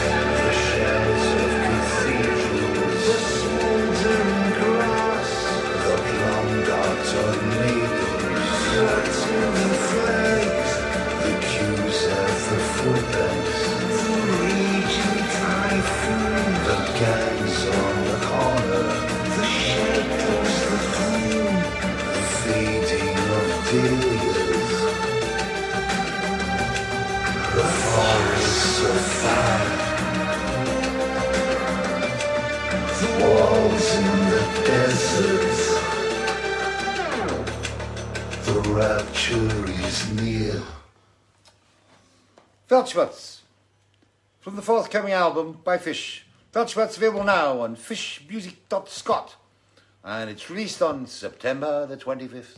Yes, it is. And that familiar album. I know you freak out because you see the torn arm on the wrong side, but it's uh, because I can see in the camera, I can play with the camera and do things like that, you know. And it's uh so yeah, and I'd like to point out, right? We have had people going, I've not received my Weltschmerz album yet. This is a pre-order. It's not out until September the 25th. And it won't be sent out before then. We have a lot of things to do here. We've got to set up the we've got to set up the whole mail order operation for well, not the mail order operation, but we've got to find minions to come in and we've got to organise this place, become socially distanced and everything like that. So it's uh, it's quite mental. The one good thing, talking about it, this is great. Um, I've got to get right. The new Prog magazine, the first time I have ever been on the cover of Prog. Thank you very much, Mr. Jerry Ewing, for putting me on the cover of your gracious magazine. But the one thing I love is that. Hello. Hello. I'm on the cover CD as well. See, that's my beard on the cover CD. So that. It's about a perfect match. Um, and now we're just about over. We're heading towards the end of it, heading towards the heading. It's good.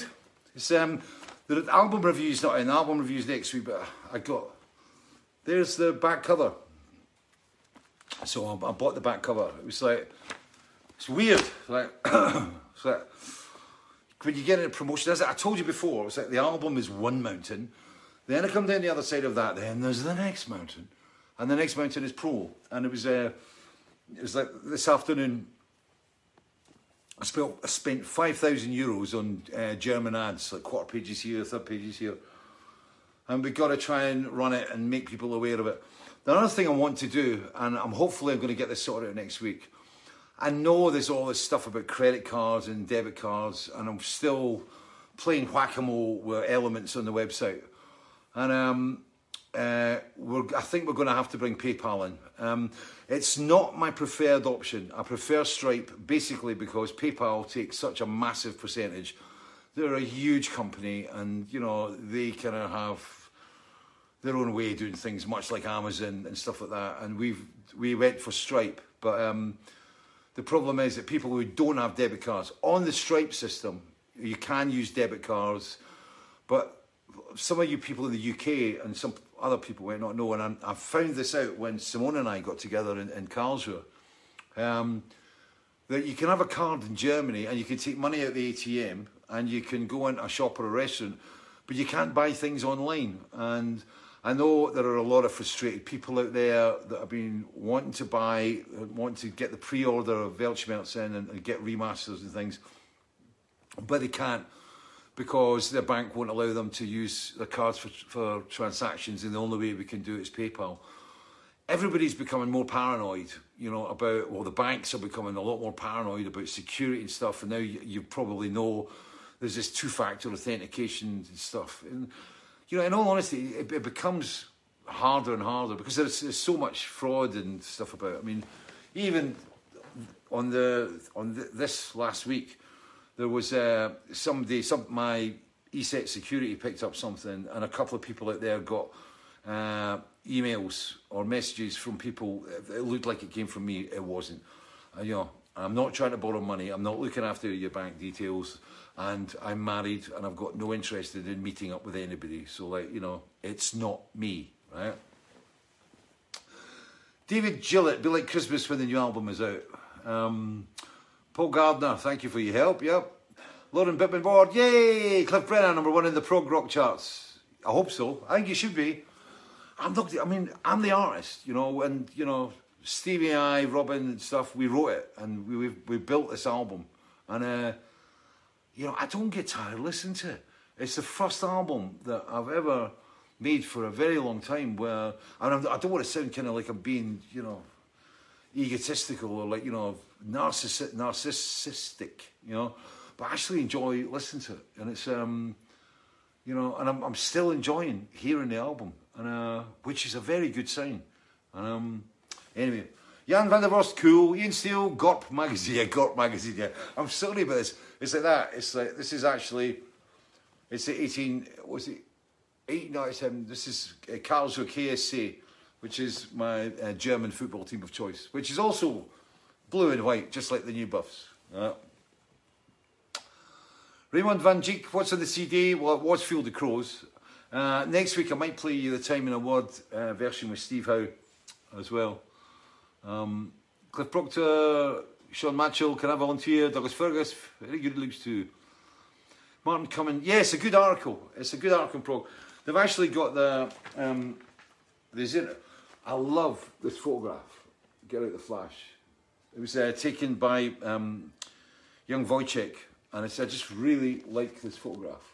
Oh, it's me, the garden, older. Um, the beard, I'll try and get the beard back to something um, that's uh, less Santa Claus. But I mean, again, what's going to happen to Santa Claus this year? Are people going to be allowed to sit in his knee? How do you become socially distanced from Santa Claus? You know, it's like the children. Is Santa Claus going to be behind perspex, and the children like talk to him through the perspex? Does he wear gloves? You know, I know. Will he be? Can Santa come down chimneys into people's homes? Surely that is against regulations. Coming down into people, people's houses. Well. Mark Bowman, why not write a song for Simona? Yeah. I don't need to write a song for Simona. Simona knows exactly how I feel about her. Um, uh, Morgan Matteo, Fish returned in Milan in concert. Morgan Matteo, I'd love to return anywhere in concert at this moment in time, to be honest, mate. Uh, Joa Gomez, John Smith, Karlsruhe twinned with my hometown Northampton. I never knew that. Twinned with Northampton. Darling, did you know that Karlsruhe is twinned with Northampton? No. Ah, there you go. Do you know where Northampton is?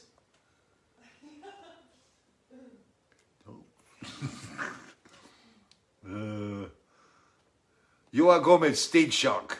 Yeah. Joan Rothblatt Sadoff, hate this. Do you? Switch off.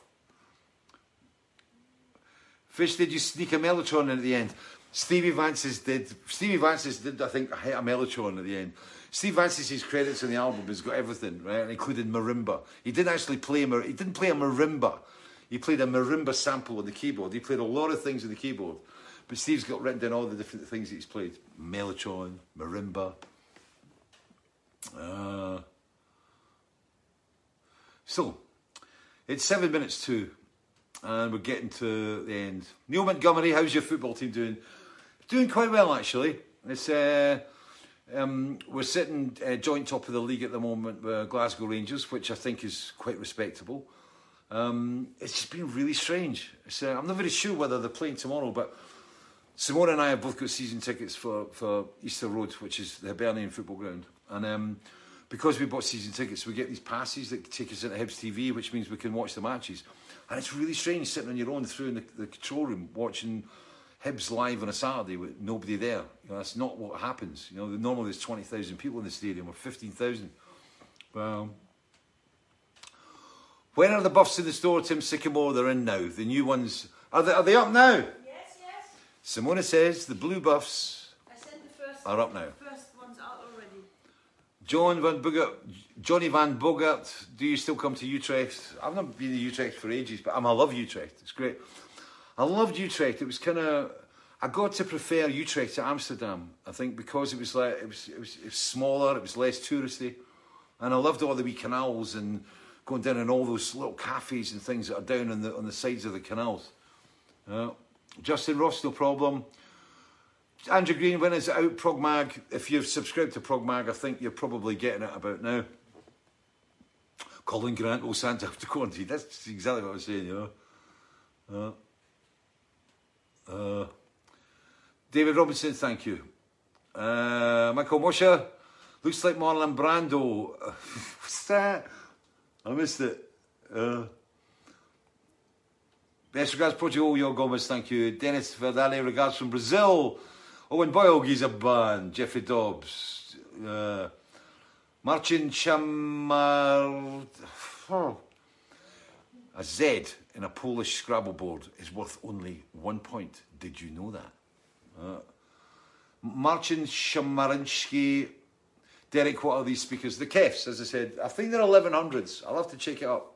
Uh, I've got I've got Kefs here. I've got Kefs in the control room that we did a, a lot of the we did a lot of work in the, the, the small Kef monitors through there, and I've got a Kef surround sound. It's um, I like them, you know. They're kind of I, I- like speakers. They've got a, a lot of bottom. I like warmth, and I need mid end because of, of I need good mid because my ears are slightly worn. Right? Oh, is it the Europa final tonight? I didn't know. Stephen Carr, thanks for the nod. Uh, Martin Bedborough tickets. Maryland with three in the house. Awesome. Yeah. Um, have you ever done a duet with Peter Gabriel? No. Yeah. Tres manos, purple velvet. I'm going to shave this. I'll try and get it done. I just got lazy. I've just done. This week's just been nuts. I've had to write some really serious letters to people, and I've been dealing with a lot of crap. The good thing, the good thing, and I can announce this. Um, it looks, uh, and I should know for definite next week, right? But uh, we were in touch with Warner's, and it looks like I've got Vigil back to license. So I should be able to tell you next week, but it's taken years, literally, to get to this position. And I talked to Kath, who's a very nice lawyer down at Warner's, and she said that they were issuing the paperwork and everything should be okay. So it looks like Vigil's there, and if Vigil's back, then Stevie Vantsis and I can start putting together the remaster for that and Internal Exile, and I'd like to try and get that out sometime in May because as the way things are currently looking, I'm not going to be doing anything else. Right. Let's deal with my sis says Gordon says hi. yeah, Gordon. Yeah. Gordon was the Hibs captain, and he's also a, a kind of far-flung relative of mine. He was a great player in his day. It's three minutes to. The second bottle of Erdinger is almost gone. It's Friday. I'm going to be watching. The, we're watching. Simone and I've been watching uh, Succession, um, which is great. With Brian Cox, if you if you're looking for something to watch, it's great. And there's a brilliant bit in it when the, the daft son, the stupid laddie, uh, comes up to his dad and goes, "Dad, bought your football team. Right? I bought your hearts." I says, "I'm a Hibs supporter." Imagine that, eh? Bought your football team, you your hearts. So, Fishing Friday 21 is now uh, over. The bell is about to toll. The herring are on the grill. The tatties are on the plate. And the Erdinger is quaffed. And I will now be quaffing something else. Uh, I can chill out. Tomorrow we don't do have post on a, a Saturday. So tomorrow Simone and I can have a long lie. My mum gets her breakfast a little bit later on a Saturday and we can just chill out, watch a, watch a movie tonight. I'll tell you what it is next week. Until next week, as I've said every programme, it's like watching the stuff where, you know, Croatia and, you know, Trinidad Tobago, watching the France figures go up, watching the Italians go up, you know, and and as I said, Stevie Vantsis was on the phone with me today saying that Birmingham's looking like it's going to go into lockdown soon. We have to grab a hold of it, right? Doing this, this is not a COVID mask, okay? This is a buff. But you can turn it and make it into a, a decent enough mask by just putting material inside it, putting a hanky inside it and, and holding it on there. It works, right? Wear one if you're going out. Wear one if you're, you're, you're, you're, you're diving around going to shops, you know? Nobody's laughing at you, right? It's like, you know, just do it, right? It's the same as the washing the hands about, carry the sanitizer about.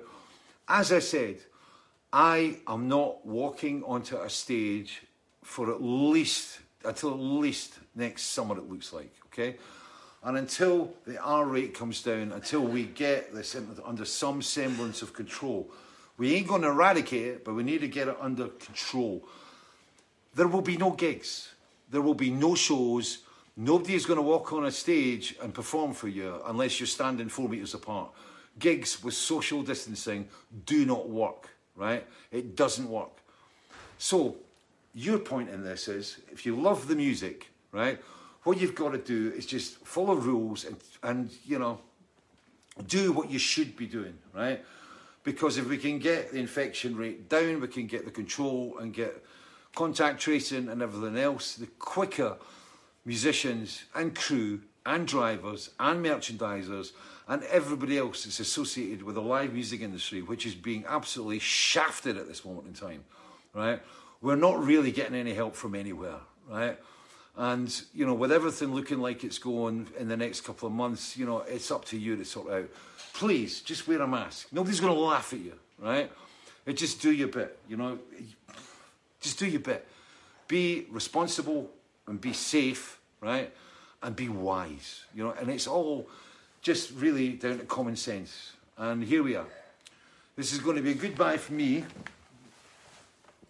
a farewell for me, and it's also going to be a farewell from our new visitor. Hey, Bindi. Bindi, our three legged dog friend. It's our neighbour's dog, and he comes and visits us because he gets sausages here. And we give him sausages because he's a great wee dog, or she's a wee, great wee dog. So, until next week. Take care. Stay alive. Just watch after yourselves. Follow the rules, okay? Bye bye.